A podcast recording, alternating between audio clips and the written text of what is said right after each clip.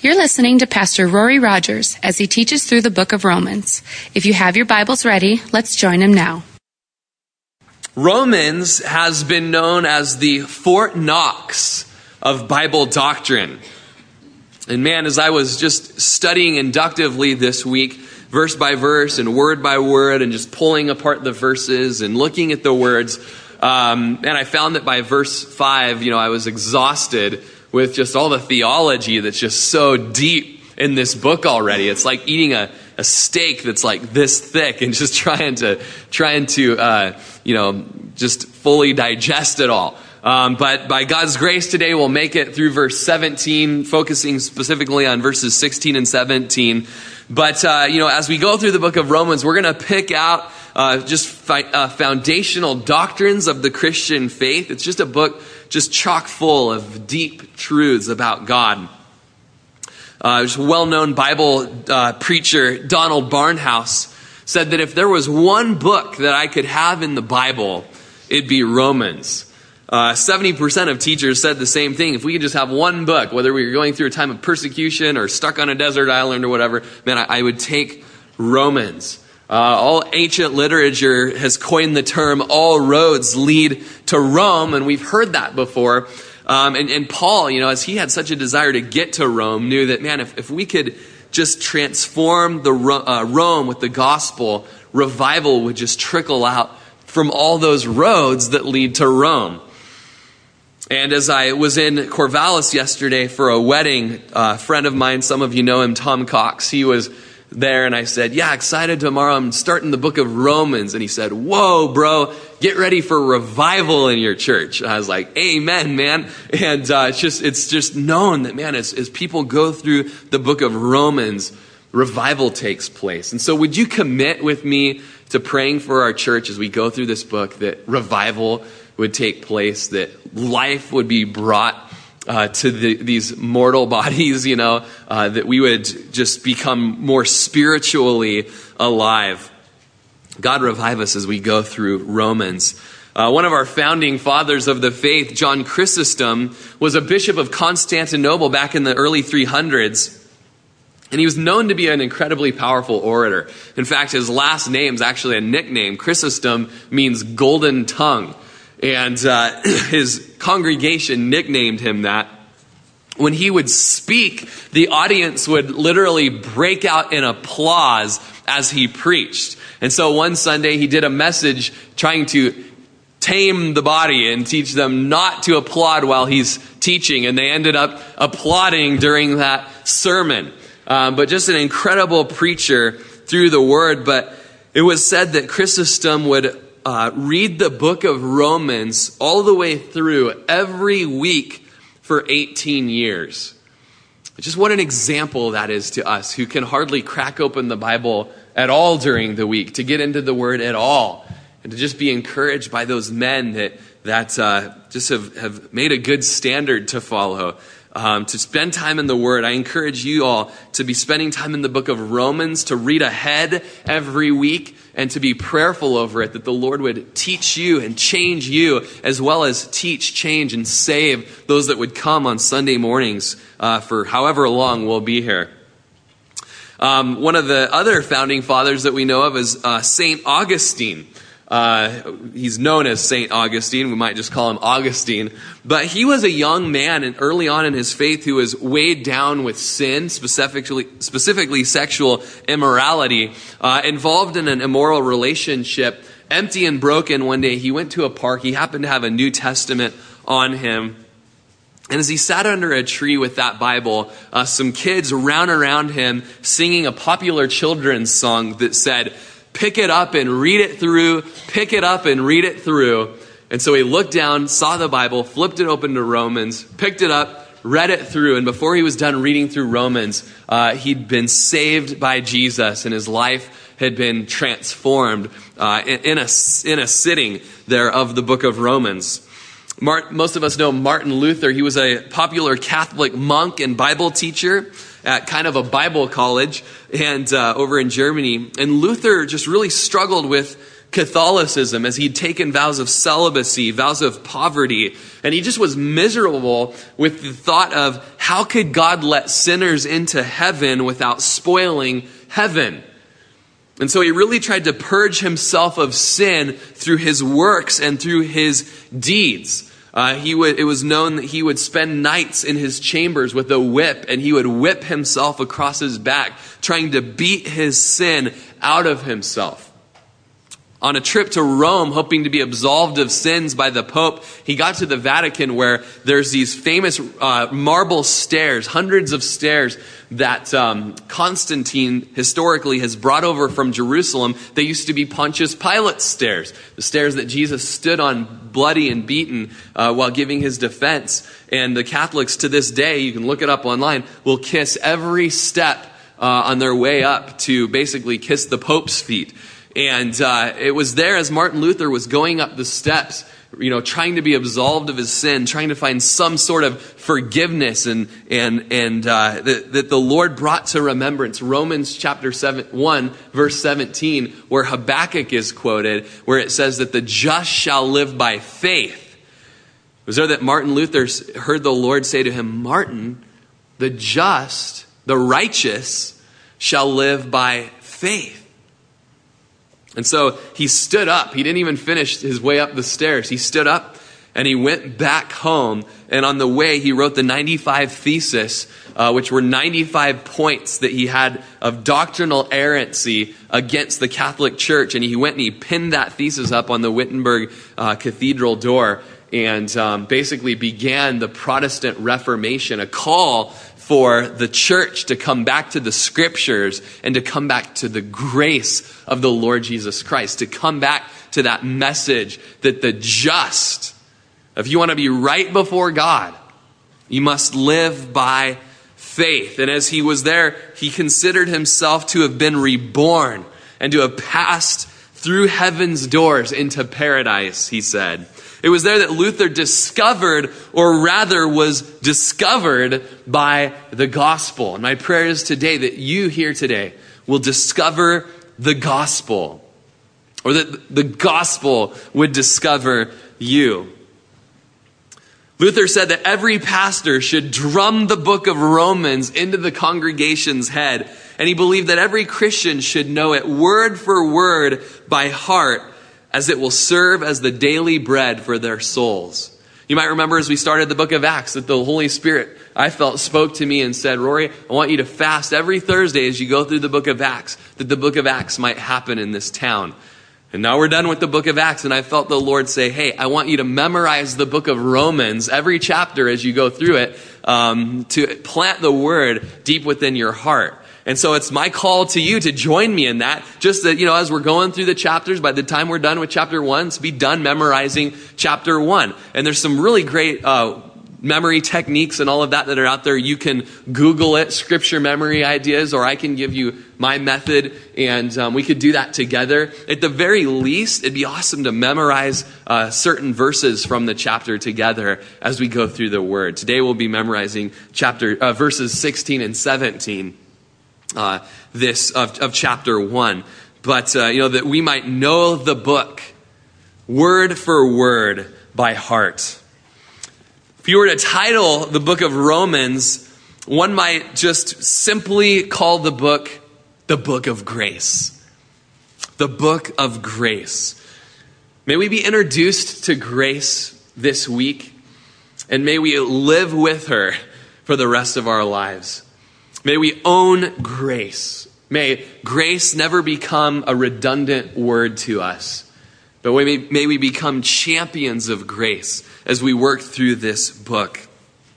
Just go ahead and read through the first 15 verses of the chapter where it says, Paul, a bondservant of Jesus Christ, called to be an apostle, separated to the gospel of God, which he promised before through his prophets in the Holy Scriptures, concerning his Son, Jesus Christ our Lord, who was born of the seed of David according to the flesh, and declared to be the Son of God with the resurrection, by the resurrection from the dead.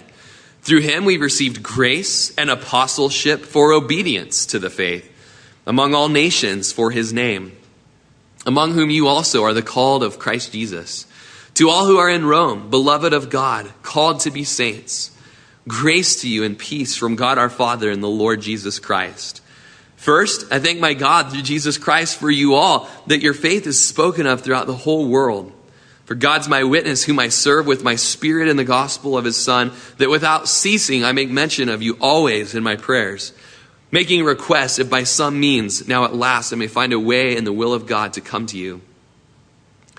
For I long to see you, that I may impart to you some spiritual gift, so that you may be established. That is, that I may be encouraged together with you by the mutual faith, both of you and me. Now I do not want you to be unaware, brethren, that I often planned to come to you, but was hindered until now, that I might have some fruit among you also, just as among the other Gentiles. I'm a debtor both to Greeks and to barbarians, both to wise and to unwise. So as much as is in me, I'm ready to preach the gospel to you who are in Rome also. Excuse me. So Paul began just saying, man, I'm a servant of the Lord. I'm a bond servant of God. We talked about what that word bond servant means last week at family camp. It's the Greek word doulos, and it means a willing slave. You get it from Deuteronomy 15 and Exodus 21 verse 2. Where a servant or a slave would serve his master for a certain period of time, approximately 7 years. And when that time came up, he was allowed to go free, or he could choose to stay and work for his master because he loved his master so much. But if he chose that, it would have to be for the rest of his life. And thus the doulos was born. As the doulos would come to the doorpost of his master's house, and he would take his ear and put it up against the doorpost, and the master would drive an awl through the earlobe, and that awl would continually serve to be a reminder of that commitment to be a bondservant of his master. And Paul said, man, it was that day on the road to Damascus that I went to the doorpost of Jesus' house, and he put that awl in my heart, and forever I'll be his servant. I don't have to serve, but I want to serve. I want to be all for you, Lord. He says he's called to be an apostle, a delegate, an ambassador, a commissioner of Jesus Christ. Just like today, many of you would be called to go certain places, to be sent out as missionaries, as ambassadors, as ministers of the gospel. Paul was separated to the gospel. He was set off and exclusively for the gospel. All of him was all for the gospel. You see in the verses 2 and 3 and 4 that it was all, the gospel was manifested in the Old Testament. It was prophesied of what the Lord would do to redeem humanity. And in verse 4, you see that the resurrection, the culmination of it all, proves that he is the Messiah. We see in verse 7 that who he wrote to was a group of people who were loved, the Romans. Paul wrote from Corinthians before he'd ever visited the church. And yet he wrote a letter to them saying, man, I love you guys. You are beloved. And not only beloved by Paul, but beloved by the Lord. Interesting, as you come to this place today, have you ever heard that you are loved? That you are loved. Can you hear that enough?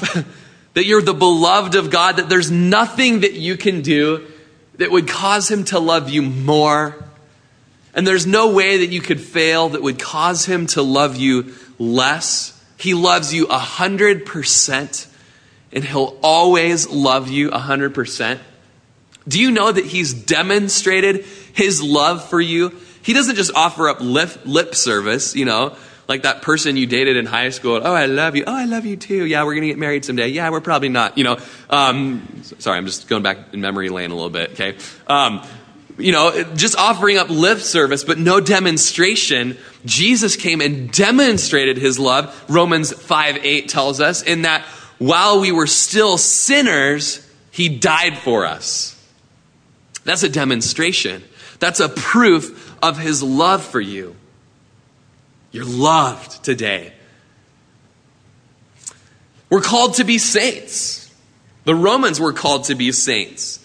Today, in this day and age, we have a skewed view of what a saint is. I stumbled by calling Augustine a saint when really everybody's a saint, if they're in Christ, if they've been washed of their sins, if they're found in Christ Jesus by grace through faith, you're a saint. A story is told of a little boy who was raised in a church with stained glass windows.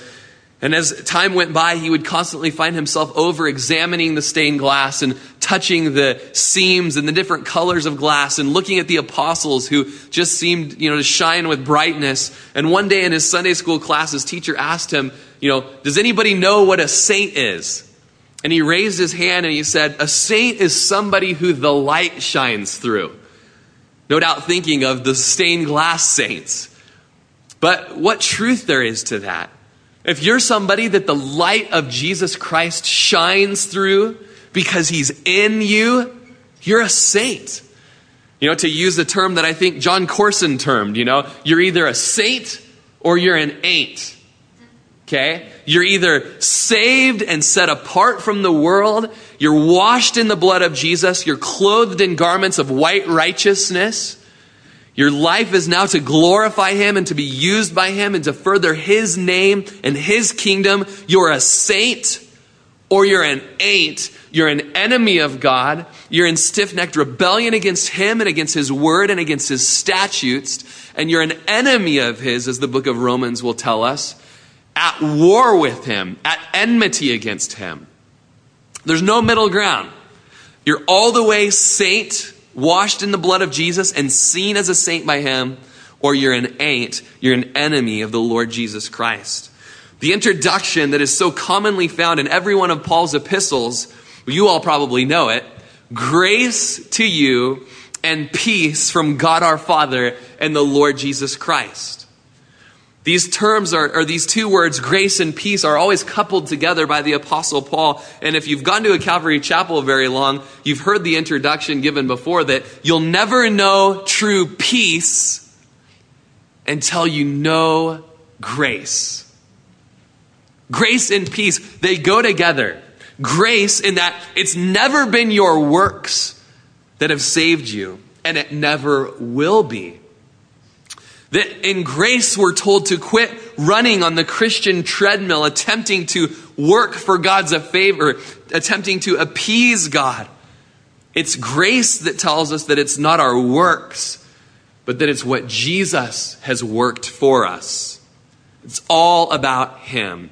Grace is God's riches at Christ's expense. We get all of the riches at God. It costs us nothing. It costs Jesus everything. And when we get that, and when we receive that, and when we rest in that, we'll finally have peace. We'll finally have rest. So often we're so condemned, feeling that we haven't done enough for God. And the only way we can kind of get ourselves out of that guilt trip is by reading a few chapters of the scripture. Now I'm good. I'm feeling better about myself. The guilt has gone away. Or serving somewhere in the church, or making it to church a couple times a week. Now I'm feeling better because I've done this. God must be pleased with me. My friends, you've fallen from grace. You've fallen from grace. It's about what he has done and the life he lived. And you rest completely in that. Get your eyes off of yourself and get your eyes on him moment by moment. Lift your gaze skyward. In verses 8 through 15, we just see his desire to visit Rome. Verse 8 tells us that, man, your faith is spoken of throughout the whole world. This was before Paul had even met them. What an incredible witness. The whole world had heard of their faith in Christ. And Paul said, man, I just want you to know, I've been wanting to get up there. God's my witness that I've been wanting to get up there. I've been wanting to be a faithful apostle and go up and equip you and give you gifts, impart to you gifts. But I want you to know, I make mention of you without ceasing. I'm always praying for you. I'm always praying for you. When was the last time you, without ceasing, prayed for people you've never even met? making mention of the saints out there, praying for those, as Hebrew tells us, that are chained for the gospel, as if you've been chained alongside with them. Remembering the brothers and sisters out there.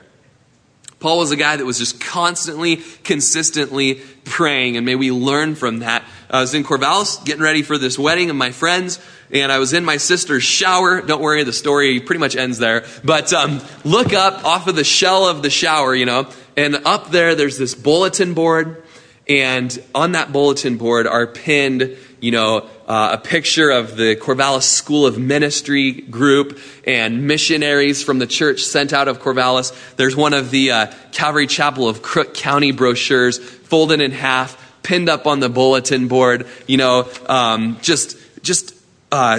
little announcement for the abortion signing is up there, pinned to the bulletin board. And I was just so blessed that my sister Heather is a woman of unceasing prayer. That, man, she's in the shower. She's got something to remind her to be praying.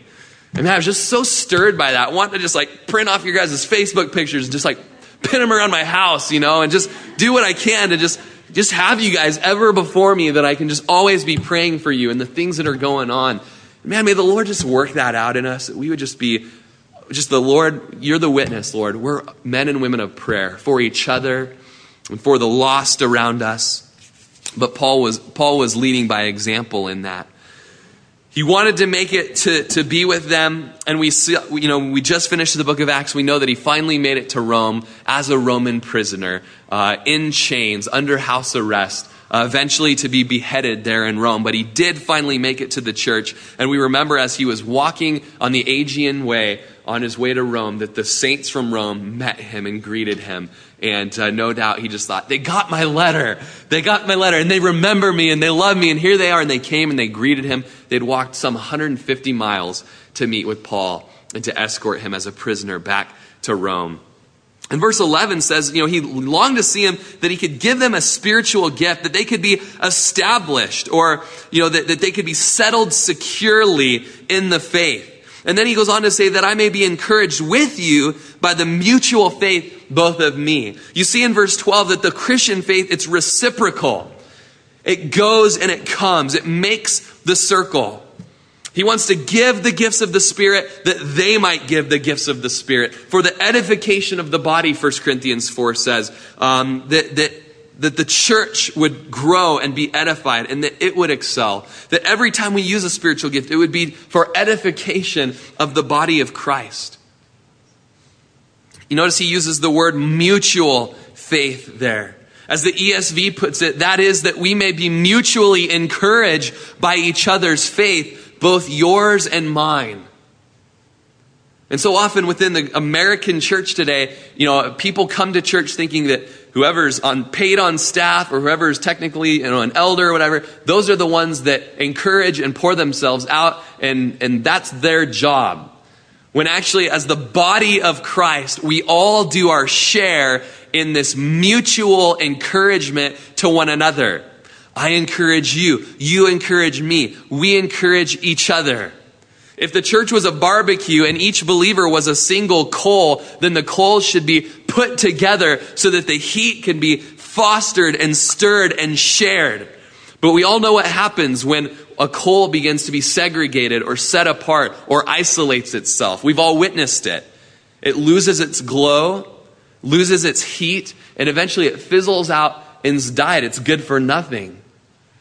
What a warning to us to keep that mutualness of the faith, to stay together, to be common together. Paul said that I want you to be aware, I plan to come to you in verse 13. And in verses 14 through 16, there's these three I am statements. In verse 14, he says, I'm a debtor to the Greeks, to the barbarians, to the wise and the unwise. No doubt he's a debtor because he knows how much he's been forgiven. And so he needs to get out there and tell the others that they can be forgiven as well. I'm a debtor. In verse 15, he says, I am ready. As much as is in me, I am ready to preach the gospel. And actually, perhaps your translation says, I'm eager to preach the gospel. When was the last time you were eager for something? I mean, what does it look like for someone to be eager? I'll tell you my eager. It's coming, you know. I was eager for family camp last week. It's coming. You know, Jerry's going to meet us at the lake with his boat. My in-laws are coming up. They're going to meet us. We're going to get to go, and we're going to get to serve the body. We're going to be on the lake. Are they coming? I'm looking down the road. You know, are they coming? They're almost here. You know, a couple days beforehand, I'm getting the Yukon all packed up. We got canopies. We got 16 crates of bottled water, you know. Got just the first aid kit. Oh, my gosh, it's going to be great. It's going to be great. 9 o'clock, I show up at the lake. I'm Saturday morning. Noon goes by, you know, eager. Nobody came, in case you're wondering, nobody came till like 3 o'clock, but it was awesome. It was great. Sunday morning, just like all you guys, it was so cool. I was so eager to just be with you and to spend time with you and to just sit in the grass and just talk and pray and encourage and, you know, fall off a wakeboard and all that stuff. Just looking forward to it, eager. Well, when was the last time you've been able to say, I'm eager to preach the gospel? I'm eager to preach it. Have you ever said that? So cool to have the Agents for Christ in town. And you know, they're just eager to preach the gospel everywhere they go, trying to get people, hey, what are you doing? You want to go to the fair? Can we witness at the fair? You know, hearing they went to somebody's house for dinner and just talking about, man, I've never street witnessed or whatever. That's it. We're all going street witnessing together. September, whatever it was, you know, like we're all going together. Get ready. Eager to preach the gospel, looking for every opportunity to go out and to herald the good news. Lord, give us an eagerness to preach the gospel. I'm a debtor, verse 14. I'm ready to preach in verse 15. And verse 16, I'm not ashamed. I'm ready, I'm eager, and I'm not ashamed of the gospel of Christ. For it is the power of God to salvation for everyone who believes, for the Jew first and also for the Greek. Are you ashamed? It's the Greek word apahis kahunomahi. That's a word to be ashamed of right there. Are you ashamed of the gospel, the good news, the euangelion, the good message? The message of the battlefield, where a rider would just be ready to hop on his steed and ride into the village and tell everyone the battle has been won with excitement and with eagerness.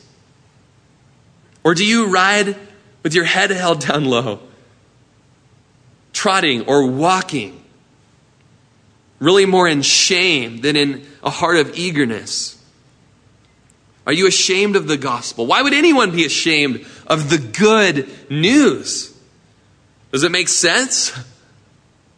Even this week, have we been ashamed of the good news? Perhaps we've been asked a direct question about the Christian faith or the nature of Christianity, and immediately we become tongue-tied. We push it to the third person, and oh, it's not really about you being a sinner. It's just, you know, people aren't good, and, you know, Jesus kind of had to come, but, you know, what? And you're watering down the gospel because you're ashamed of it, and you're afraid to speak exactly what it is in all of its truth, in all of its confrontation, in all of its accusation, but in all of its also ability to forgive and to restore. There's a fear of what man will say. There's a fear of a response. Therefore, there's shame in us. When was the last time that you shared the good news with people? The church has been ashamed for a long time. 1 Corinthians 1:18 tells us that the message of the cross, it's foolishness to those that are perishing. It's foolishness. It's dumb. Don't open your mouth about that. That's the most foolish thing I've ever heard. But then it goes on to say, but to we who are being saved by it, it's the power of God unto salvation. He goes on to say, we preach Christ crucified. To the Jews, it's a stumbling block. And to the Greeks, it's foolishness. It's dumb. And if Paul preached, and the Jews were stumbled by it, and the Greeks thought they were idiots, then the gospel we preach should have some of those same effects nearly every time we open our mouths about it. If you're sharing with a Jew, it should stumble the Jew. If you preach to secular man, they should think it's foolishness. As you continue to reason, you continue to reason with them. It's not foolishness. It's logical. It's reasonable. But we should be hearing those words. I've never heard such foolish things in my whole entire life. And then we explain and we expound. And we show how it's the wisest thing that the world has ever seen. But he says, I'm not ashamed. I'm not ashamed. He's basically saying the opposite of that, or the opposite of shame. Rather, he says, I glory in the gospel. I'm thrilled with the gospel. Not only am I not afraid to talk about it, I want to talk about it. I want to open my mouth about the good news of Jesus Christ. It's been said that no one will ever glory in the gospel unless they are first converted by the gospel. Paul in Acts chapter 9 was Saul at the time on the road to Damascus. The big bright light came down. The Lord came and said, Saul, why are you persecuting me? Saul said, who are you, Lord? Called him his Lord. He was converted that day on the road to Damascus. He became Paul. He went to Damascus, was prayed for by Ananias. And in that same chapter, verse 20 of Acts 9, it says, immediately he preached Christ in the synagogues. This guy was saved and went to preaching immediately. And it says that as he preached that Jesus is the Son of God, people heard him and were amazed and said, isn't this the guy that was persecuting Christians and dragging women and men out to be killed or to be put in prison? In fact, that's why he came to Damascus. And it says, Saul increased all the more in strength. He confounded the Jews who dwelt in Damascus, proving that Jesus is the Christ. How did he prove that Jesus was the Christ? But by showing his transformed life. I was on the road to this town when Jesus appeared to me. I was going to kill Christians. I was going to imprison you guys. And Jesus appeared to me, resurrected and in glory. And now I'm a Christian. Actually, an apostle even. That's better proof than whipping out Josh McDowell's Evidence That Demands a Verdict, or Lee Strobel's Case for Christ, or Case for Faith, or anything like that. Is that changed life? No one can argue with it. It's the power of God unto salvation. The power of God, it's been said, is at its apex with the Son of God bruised, beaten, bleeding, and dying on a cross. From the world's perspective, it's an absolute failure. From heaven's perspective, it's a display of power. And so as we take communion and we remember the broken body of our Lord Jesus and the blood that he shed, we're saying out, I'm not ashamed of the gospel. I'm not ashamed of it. It's the power of God. It's the power of God over and over and over again. That's what we declare through communion. The power of God. The Greek word is dunamis, and it speaks of miraculous power and might. It even can speak of a violent power. And the gospel goes out and just explodes and destroys the works of darkness and a hard heart. But notice there in verse 16 that it's the gospel that's the power. It's the message itself that is the power. How awesome is that? It doesn't matter who you are. It doesn't depend upon you at all. You're just a vessel. You're just a conduit. The Lord's just using you. It doesn't matter how much education you have in Christianity. Just know the simplicity of the gospel. You read it in such a simple form. In 1 Corinthians chapter 15, this is what I delivered to you, that Christ came into the world. He was crucified and he rose from the dead. That is power. It's the power of God into salvation. It saves you, is what salvation speaks of. It saves you from hell. It saves you from the wrath of God. It saves you from the consequence of your sin. There was a bishop traveling on a London train going to conduct a religious ceremony, and he was confronted with a little Salvation Army girl traveling in the same compartment as he. She assumed that he was just so religious that he didn't have any clue what the gospel was. So she asked him, she said, excuse me, Bishop, is you saved?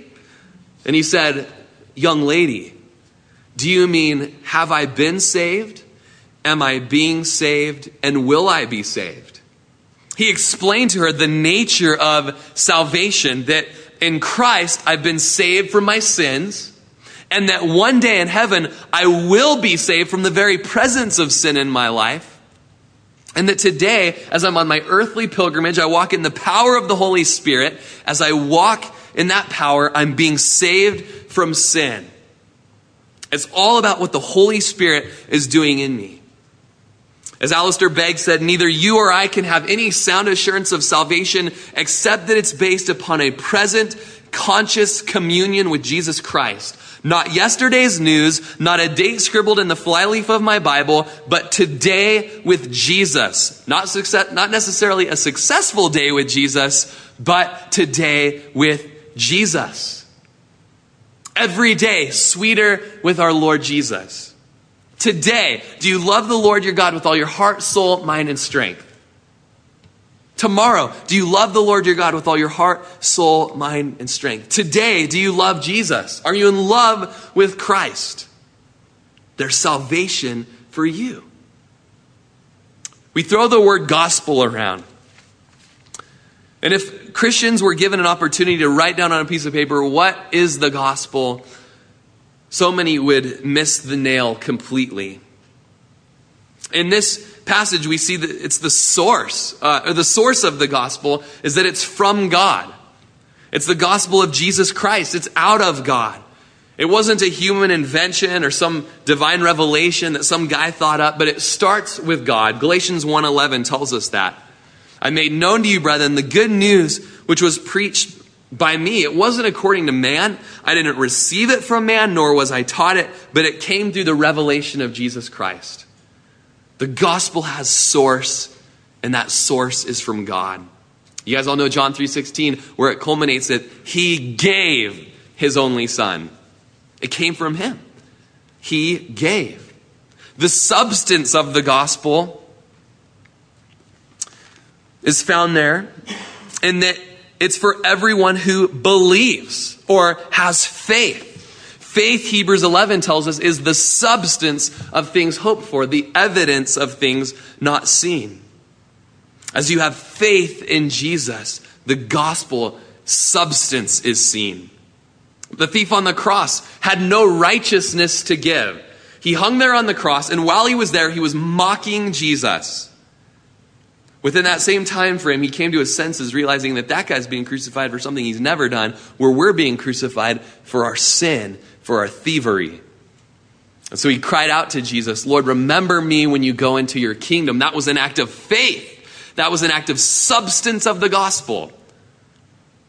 And Jesus looked at him and said, assuredly, I say to you, get off that cross. Give me 10 Hail Marys, go serve at the local soup kitchen, become an altar boy, buy a bunch of prayer candles, and this and that, and this and that, and then you'll be with me in paradise. No, today, through faith, by grace, you'll be with me in paradise. The substance of the gospel is the faith. John Stott, just passed away 2 weeks ago, gave us 4 verbs relating to this whole gospel that gives it essence. And that the first verb would be the word require. Require.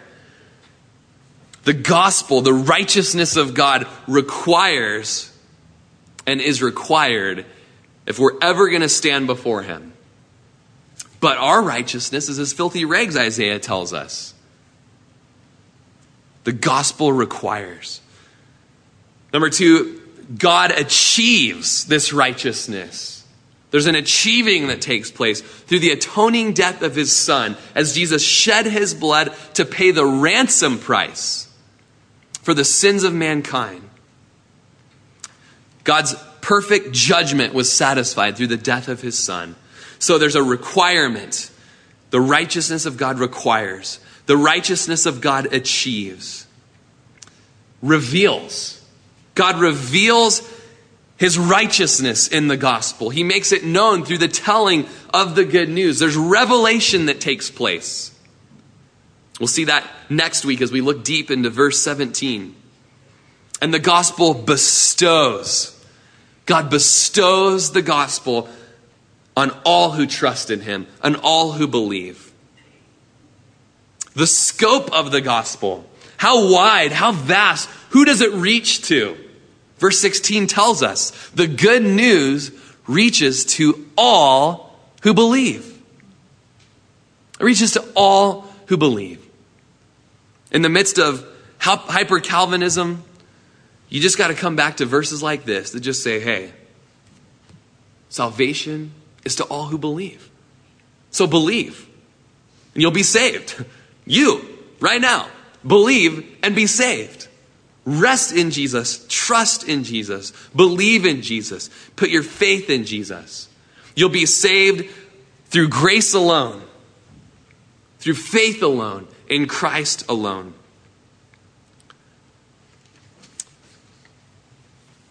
It's to all and on all who believe. A couple final points about the gospel. There's no church without the gospel. There's no church without the good news that though man sinned and separated himself from God, Jesus came and lived a perfect life, became a man, fully God, fully man, laid down his life on the cross, shed his blood, that all who believed in him would not perish, but have everlasting life because of what he's done. Because of what he's done. There'd be no church without the gospel. Ephesians 1 tells us that after we heard the gospel of our salvation, we were sealed with the Holy Spirit of promise.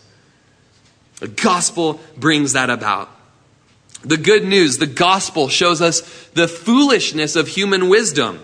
It challenges human intellect and wisdom and shows that man is foolish. Man is foolish. You go and you share the gospel with somebody, and immediately they will bring to the table their own righteousness. And you'll be able to look and dig through their righteousness and show them that that's just a big pile of nasty garbage. It's foolish that you ever thought that that would be good standing before a holy God. Get that out of my face. Let me present to you Christ's righteousness. That's what you need. It's foolish that the world relies on Mother Nature or a government to provide for their every need. It's foolish that man have the God of self. It's foolish that man would rest in themselves. Man's philosophies fall so short compared to the gospel. Finally, we need to teach the gospel to ourselves every day. I've been to churches and I've known pastors that preach the gospel every day, every Sunday. There's altar calls. There's, it's clear presentation of what the gospel is, what the good news is. And I've heard the people leave that church and say, I'm so frustrated that he always preaches the gospel and he always gives altar calls. I want a sermon, for goodness sake. And it's just ridiculous because I'm thinking that pastor is rocking it. Those people need to hear the gospel every single day. I, Rory, need to hear the gospel every single day, because the gospel is not the door to the house. The gospel is the foundation of the house. It's the stick frame of the house. It's the siding of the house. It's the electrical and the insulation and the plumbing and the roof. And it's the house. The gospel is it. And it's awesome. And we want to rejoice and dance and sing when we're reminded since yesterday that, you know what? Yesterday, it wasn't about me. It was about faith in the Lord Jesus and what he's done, how he's lived, how he's died, what he's accomplished, what he's done, that he's alive. It was about that yesterday. And today it's about that too. And tomorrow it's about that too. And it doesn't matter if I've read 2 chapters in my Bible, or, if I help out on the sound team at the church, or if I swept the parking lot, or whatever. None of that matters. Yesterday, it was about faith in Jesus Christ and what he did. Today and tomorrow and forever. That's the gospel. The good news of the battlefield is the battle's been won and you didn't do it. Jesus did it.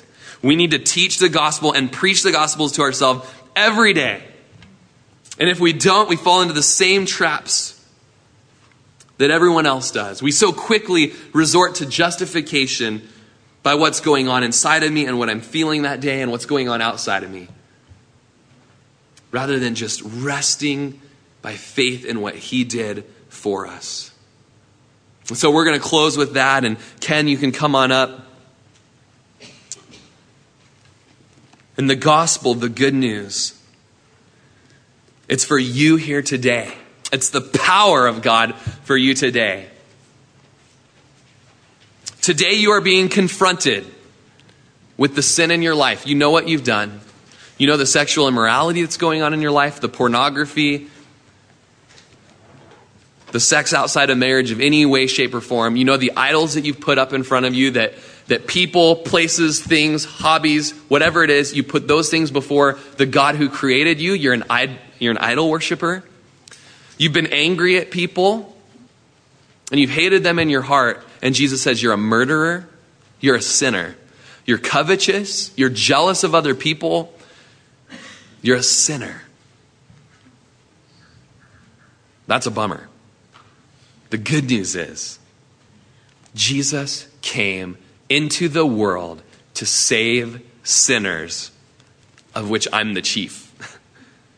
And so let me tell you today, receive the good news and let what Jesus did on the cross, and not only what he did on the cross, but what he did when he lived in his perfection, be it put on you. And let all of your sin and all that covetousness and all that hatred and all that anger, all that disobedience to your parents, all that rebellion against authority, all that cheating on your taxes, all of that, whatever it is, you put that over there onto Jesus because he became sin for you, that you could become right in him. Receive that gift and allow him to take your sin upon him, and you'll be saved. Through faith. That's how you do it. It's through faith. I don't have any real burden up here. Like, come up here and put this backpack on and march around town 10 times, and then you'll finally... No, just receive right now in faith. Like a child would believe something. Believe it today, and you'll be saved. And then go out and tell people about it. And let the dynamite, let the power of the gospel save the souls.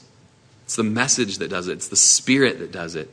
It's not us. Let's go ahead and just set our things aside, and we can stand together and just today afresh. You know, the gospel's not just preached to the non-believer who comes in here today. It's to the veteran saint of 35, 40 years in this room today. You've been listening to Pastor Rory Rogers, pastor of Calvary Chapel of Crook County, located in Prineville, Oregon.